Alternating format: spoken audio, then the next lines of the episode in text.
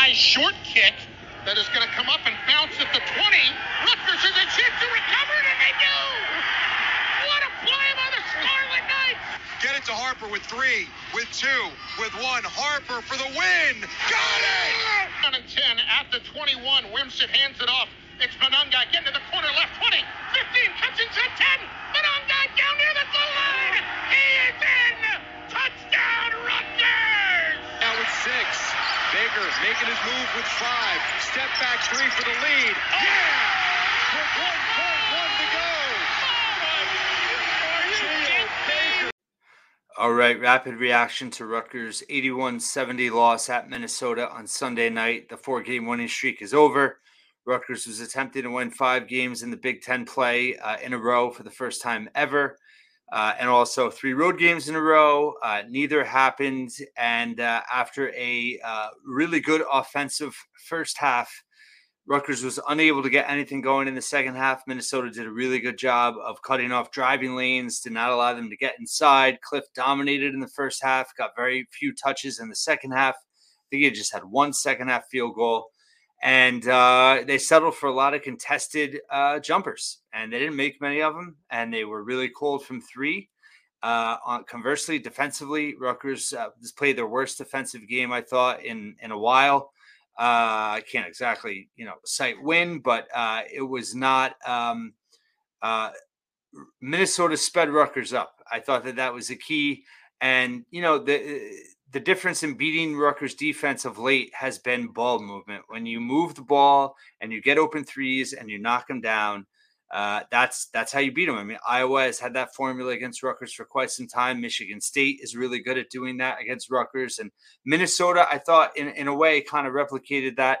Uh, you know, they're much improved, and uh, it's the third loss in a row for Rutgers at Minnesota. They had, you know, uh, for a second there, you wanted to believe that they could turn the tables and flip the script from last season, that late collapse at Minnesota, uh, where they were down 17. They went on, I believe, an 11 1 run.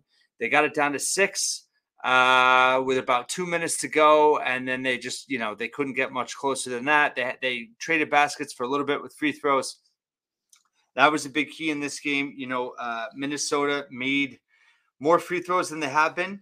Uh, they they were pretty poor coming in. I mean, both teams were in the you know mid 60s, and in this game, uh, both teams shot really well from from the from the line. Rutgers was 18 of 22, actually 82 percent.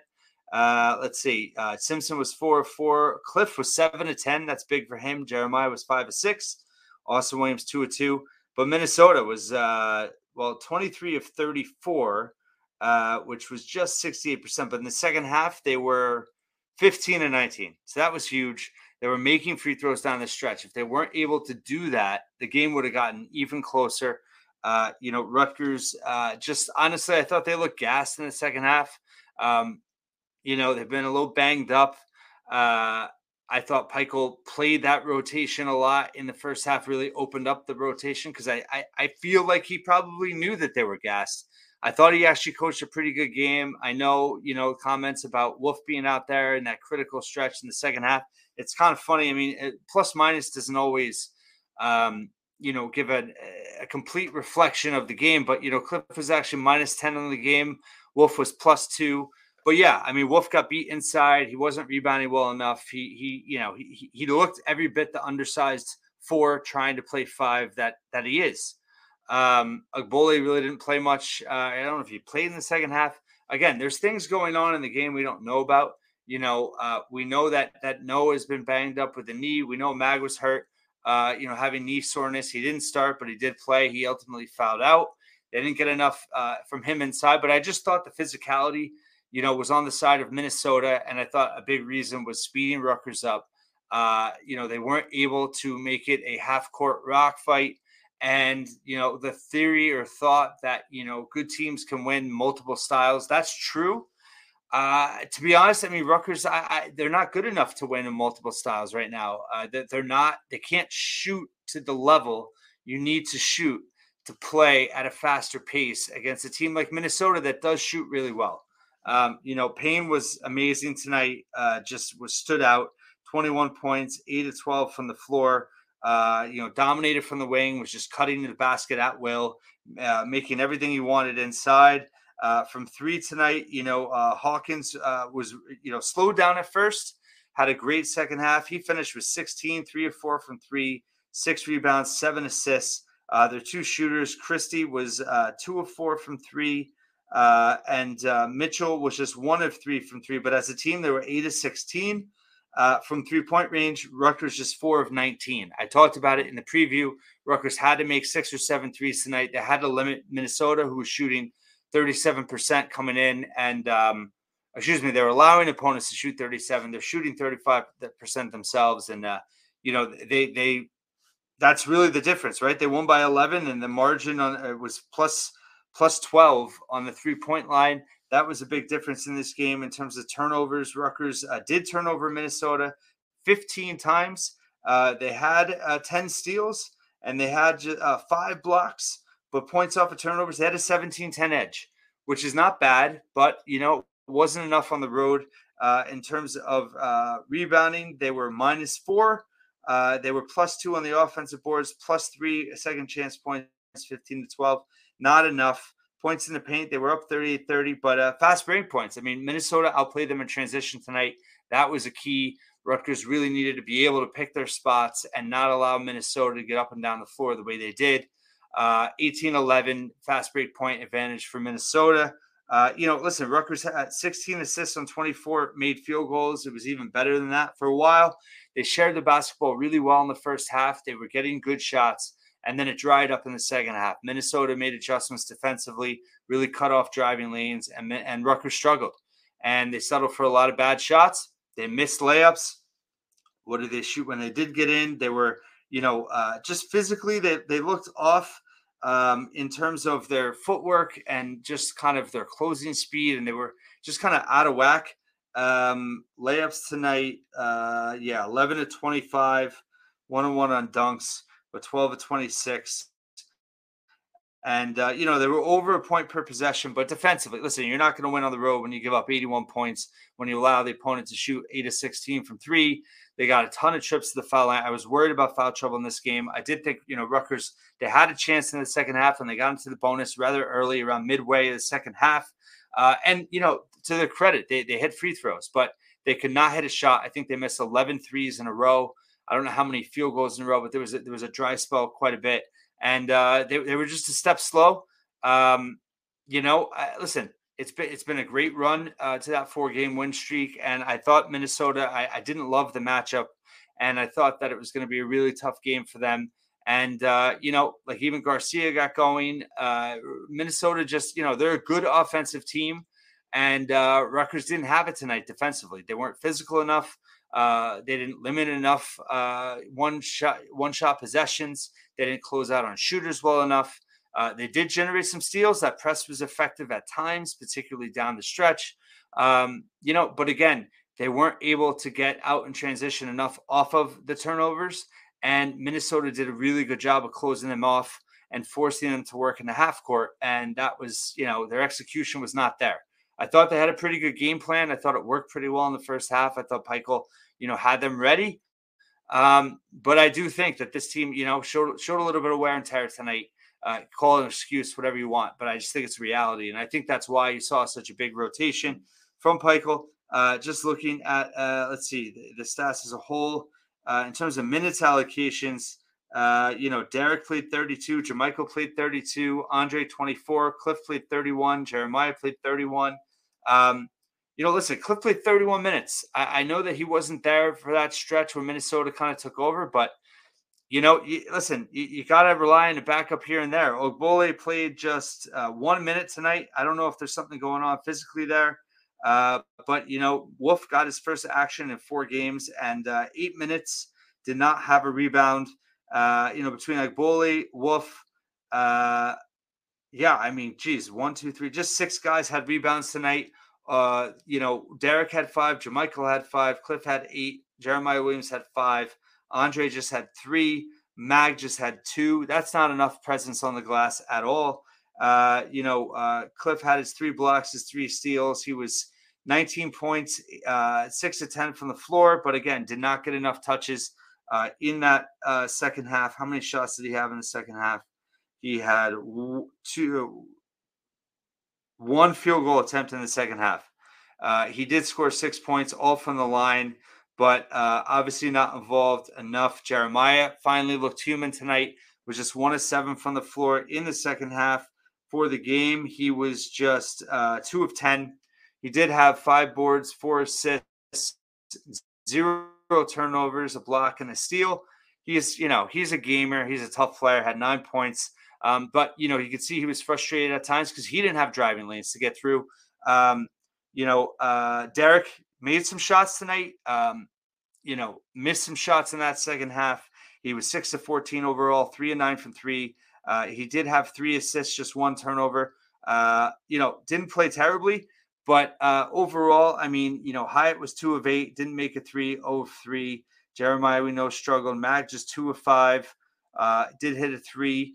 Uh, but you know, nothing much from the bench in terms of shooters from the bench. I mean, they need threes from the bench, and I don't think they got one. Noah didn't take a shot in limited action, just three minutes. Oscar played five minutes, no shots. Gavin eight minutes, one three, missed it. Uh, so nobody made a three off the bench other than Mawot Mag. And, uh, you know, Derek's the only one that made threes besides that. So not enough in that regard. And uh, yeah, disappointing for sure. Um, but, you know, uh, listen, I'm already getting tweets saying, like, you know, well, into next year and got to, you know, figure out who's going to stick. And I, I don't understand that at all. I don't understand giving up on this team a second time.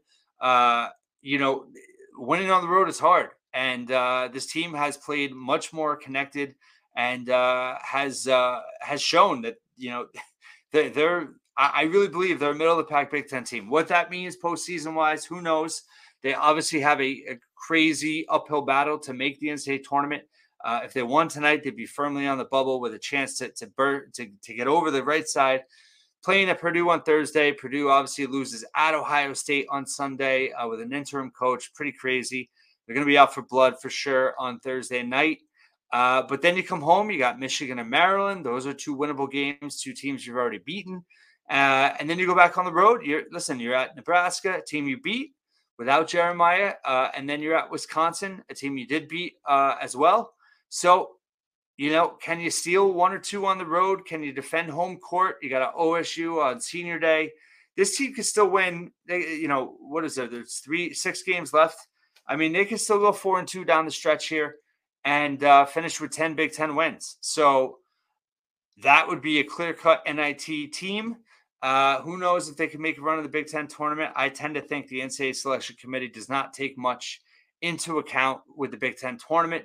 But listen, where, where this team was, uh, and they showed the fight at the end of this game, right? I mean, they were honestly, I, I really think they were gassed in this game, and uh, I think that you know they, they they got themselves back into it. You know, they made it a little interesting. Obviously, you know, Minnesota makes their free throws. Rutgers really missed, uh, you know, uh, any layup opportunities they had in the second half that could have could have tightened that game up and really turned the tide. Uh, but it didn't happen. They didn't have it tonight. Uh, but they play hard as always. They just, I, I again, I, I, think they just they put they got sped up and they they it neutralized their physicality and uh, they weren't able to ex- exert their will on the defensive end uh, and, and, on the glass enough. And uh, Minnesota is really talented offensively and, and played well. Um, so you move on. And uh, I think that, you know, there's plenty to like about this team. And Purdue is going to be obviously a huge test on Thursday night. Um, but, you know, even if they lose that game, there's, there's no reason to give up on this team. There's plenty of basketball to be played. And, uh, you know, they're just going to have to adjust. I think that um, you know they're going to have to obviously be more disciplined in the half court offensively. Uh, there's a lot to learn from this game, uh, but overall, you know, I think the biggest thing now is catching their breath. The the win streak is over. Uh, kind of come down from a cloud and just get back to playing Rutgers basketball, which is you know uh, really making it a dogfight and uh, making it very difficult on your opponent uh, you know, they they were not able to uh, beat Minnesota's spots tonight. I thought that was key, uh, and that's partly why I think they were gassed because Minnesota was just beating them to every spot. Uh, you know, uh, off the dribble and just you know the way they were uh, moving the basketball, and it really had Rutgers kind of on their back feet. and they were unable to to really stop them. So again, disappointing night, but the end of a really fun, tremendous season turning around uh, win streak that is now over. Uh, but this loss does not mean the season is over. You know, obviously, a crazy uphill battle to get to the NCAA tournament. But listen, you could still argue they control their own destiny. You know, you win Thursday night, you, you laugh, you say there's no way they're going to do it, but they they've won in Mackey before. This group, uh, you know, a lot of players on this team last year were there when they won, uh, and uh, there's no reason to think that they can't believe. I mean, Pikiell is just for whatever reason has Painter's number in terms of game planning, preparedness. He kind of has them figured out, and this team's going to go there now, maybe even looser now that the win streak is over. Uh, Purdue for sure is going to be pissed off, but that doesn't change the fact that Rutgers, I like the way their backcourt matches up with Purdue's backcourt. Obviously, you have Cliff against Edey, and that's tough, but Cliff is going to body, he's going to bang. And, uh, you know, obviously the, the whistle, I mean, you know, the whistle was tough tonight, but you had to expect that coming into it. And Rutgers is just, uh, you know, Williams Arena has been a house of horrors for them lately. So they just got to mentally, uh, you know, regroup and uh, be mentally tough and get back into it. And uh, there's a lot of basketball still to be played, and I think this team can continue to grow. Uh, this is, you know, they took their lumps tonight and uh, got to get back off the mat. Thanks for listening and watching once again here at the Scarlet Faithful, and I'll talk to you